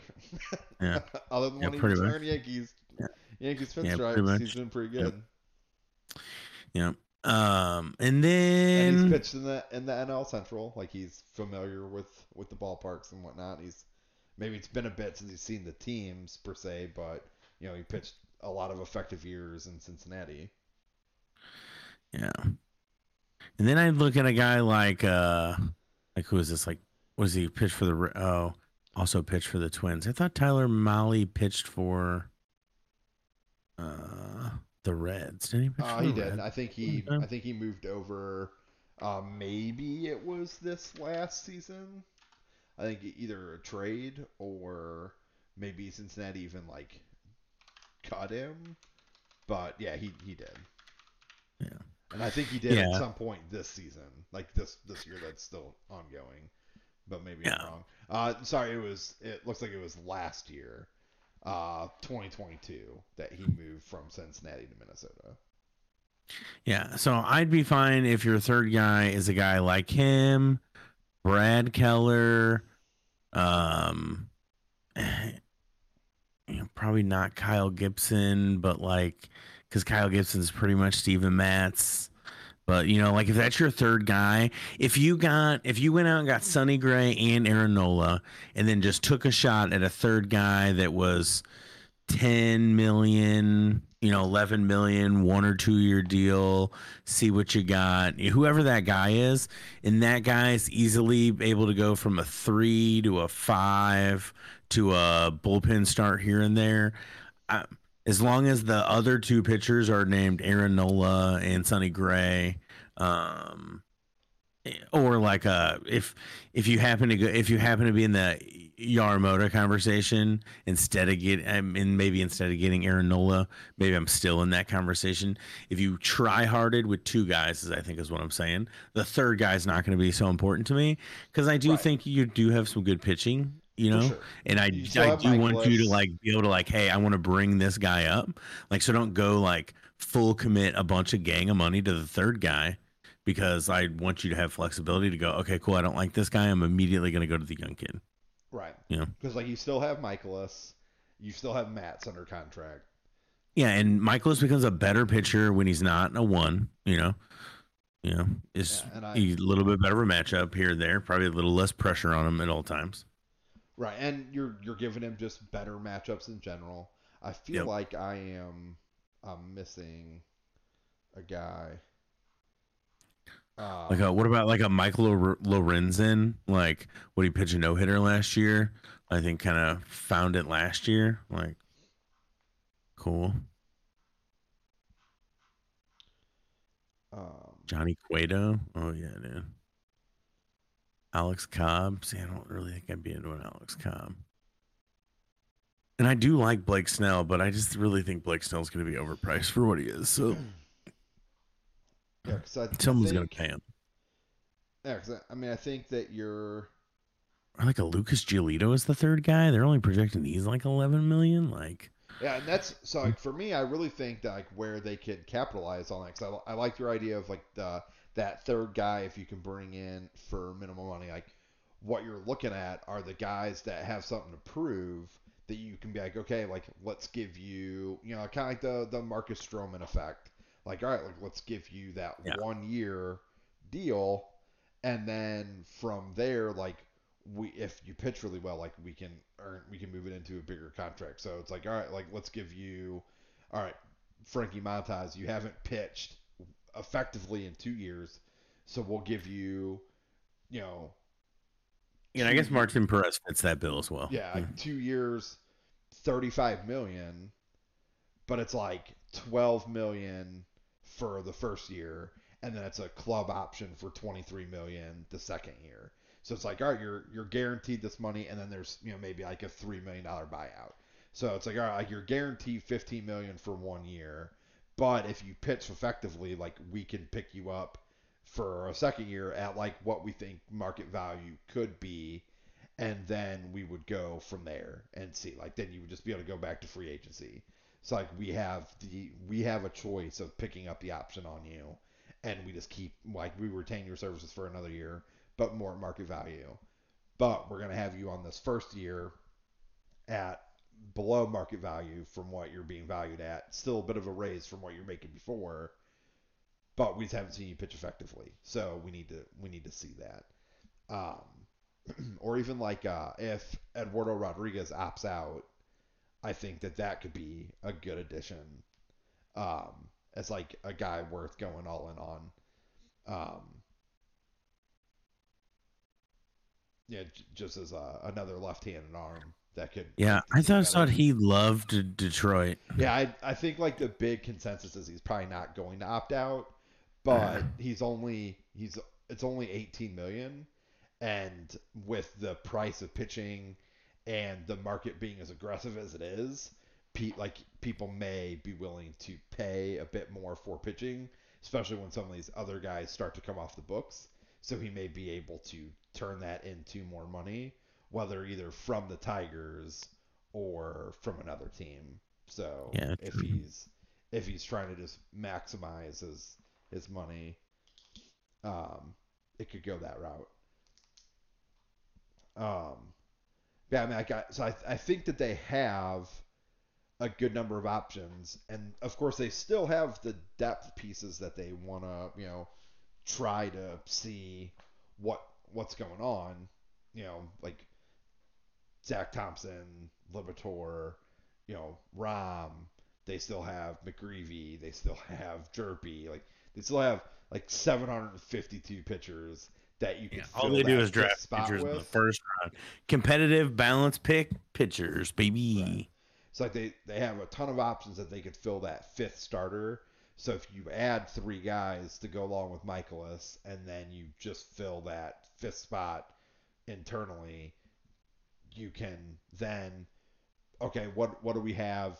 If they didn't commit long term to any of these guys, you're just giving your you're giving yourself an opportunity to really fine tune who you want to trade away, get guys healthy because they've dealt with some health issues in their pitching staff, and then boom, here you go. Now we're gonna flip these guys into something different, or you know, where we have Nola long term, Gray's maybe midterm, this third guy is short term.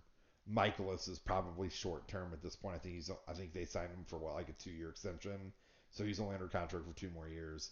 So you could be right back in the same boat where like you have three rotation openings in 2025, 2026. And if your game plan is just those are going to be filled internally, now you have two years to figure your shit out and know what you want to move towards.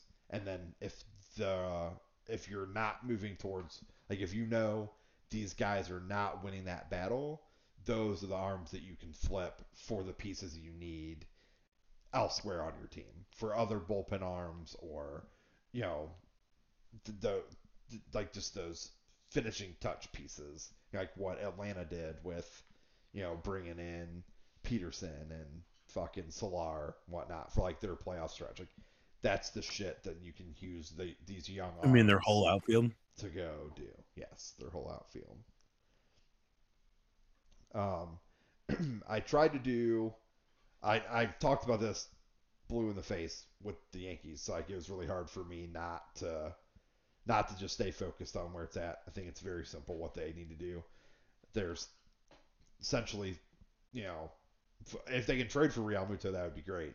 Um, but I I would really like to see them add Ohtani, Yamamoto, and Cody Bellinger. I think are are the the choices I would like to see them make. Um, it's like the top of my wish list. we like Bellinger. yeah, I I was surprised that they didn't trade for him um, or sign him. I, I mean, in the offseason when he signed the one year deal with the Cubs. I thought that he would be a good fit. Now, granted, they had Bader. They didn't know Bader was going to be unhealthy. So it makes a little bit more sense. Um, but you passed on, you know, you gave it one more year for your catcher. That blew up in your face. You gave it one more year for center field. That's going to blow up your face. Dominguez is going to be hurt to start the year. He didn't have much in AAA anyway, so just let him get healthy. So, if, you know, sign Bellinger. You need to trade away Stanton. It's fine. Like that's the other big piece that needs to go away. Um, and then get your pitching right and healthy. Like if you have Cole and Cortes and Rodon and Yamamoto and then either Schmidt or King, great. I wouldn't be mad if like Schmidt or King or both, and then maybe you know like uh, Everson Pereira or something like that. Like maybe you trade them to Philly for Realmuto, but I think they're gonna it's gonna be really tough to get them to give him up now. So probably a pipe dream, but that kind of shit, not opposed to it. Um, William Contreras, I think, is another name that I, I think I wouldn't mind having behind the plate. Um, that you could probably get for relatively cheap from Milwaukee. But I think that the catcher spot is the big upgrade that they need. Um, I I'm not opposed to it being Austin Wells. I just think that you know maybe he needs some time to develop, and I don't know if him developing behind Trevino is going to be the play. So maybe it'll be fine with Trevino and Wells to start the year. But that's why I think like just a true center fielder. Um, Kiermaier is another name that I think would be a good fit. Just a dynamic center fielder that's gonna get the fucking everything. Can score your runs on the base pass. Just be a little bit more athletic. If they can do that, and then add the dynamic aspect of Ohtani and Yamamoto, I'll be very happy. Yeah, it'd be pretty good off season. Yep, yep. It'd really be a good twenty. It'd be a good off season this year and next year. Yeah. You know, because you only you'll unlock half of your player Right, from this year the Right. following year. Exactly. For sure. Like you're you're basically signing another pitcher. Yeah, it'd be like, oh, it'd be just like you know the Cardinals use the excuse. Well, we'll bring a guy back from the IR. It's kind of like uh, trading for a guy. Yeah, because you definitely don't need Schmidt or King if you can roll with, you know, Cole, Ohtani, Yamamoto, Rodon, Cortes. You definitely don't need those guys then. And you're also you're also throwing out three lefties, or I think Ohtani's right-handed. I think he, he bats left, but throws Oh, right. yeah. Um, and maybe after this injury though, he'll pitch left. yeah, or both hands maybe. What else can't that guy do? Yeah, it'd be like, oh, cool. We're uh, got you three and two, switching lefty. All right. Uh, so we're like 152. There was one other topic that I had left. Um, so we either can sit on it for a week. It's just like the award season. But I before the season ends, I want to throw out like before they start to do who who wins what or whatnot. Um, just MVP, Cy Young, Rookie of the Year, Manager of the Year, like the big four. I want to get our predictions out there with who we think is deserving Um, of those. Okay. Let's go.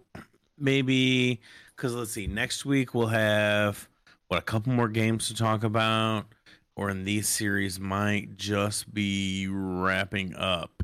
Um, yeah, because what I On think the I Tuesday. said, Yeah, I think it's the Yeah. twenty fourth was the last day that it could be. uh, yeah, I think so, something like that. So if we record on the twenty third, that's the Monday, or the twenty fourth. Um, both will be wrapping up. So we'll just have a handful of games to talk about.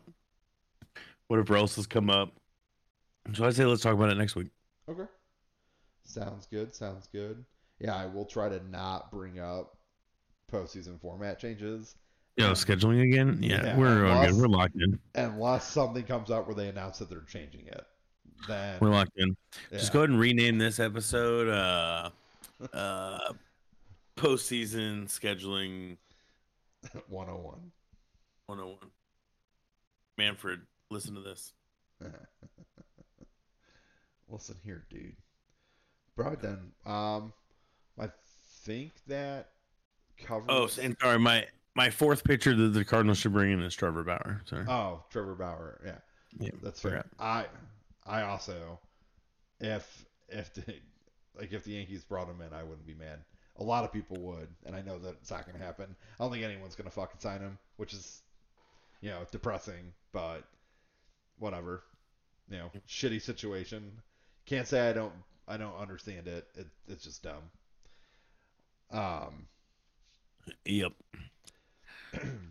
so City will have the the knowledge of the City matchup. Well, potential matchup at least we'll know. Um, still rooting. All all we need, I think there's three teams. Um, San Jose, Dallas, or someone else.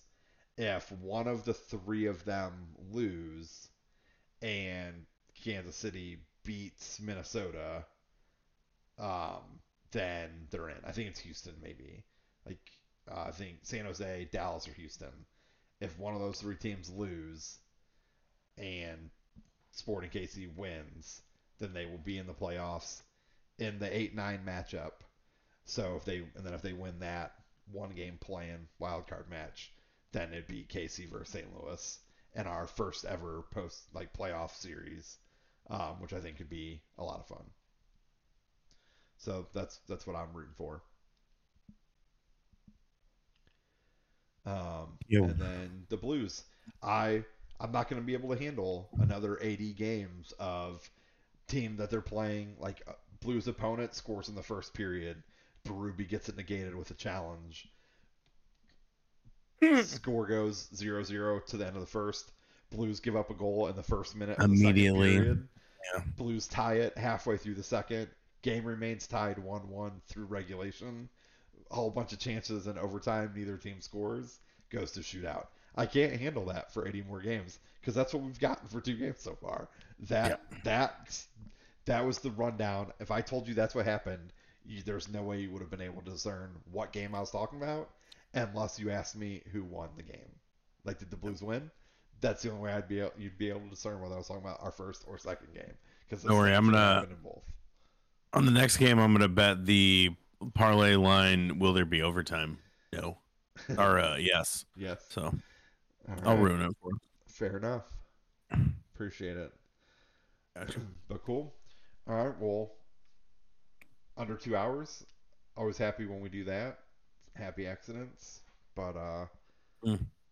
As always, thanks for tuning in. Till next time, stay cool. Peace.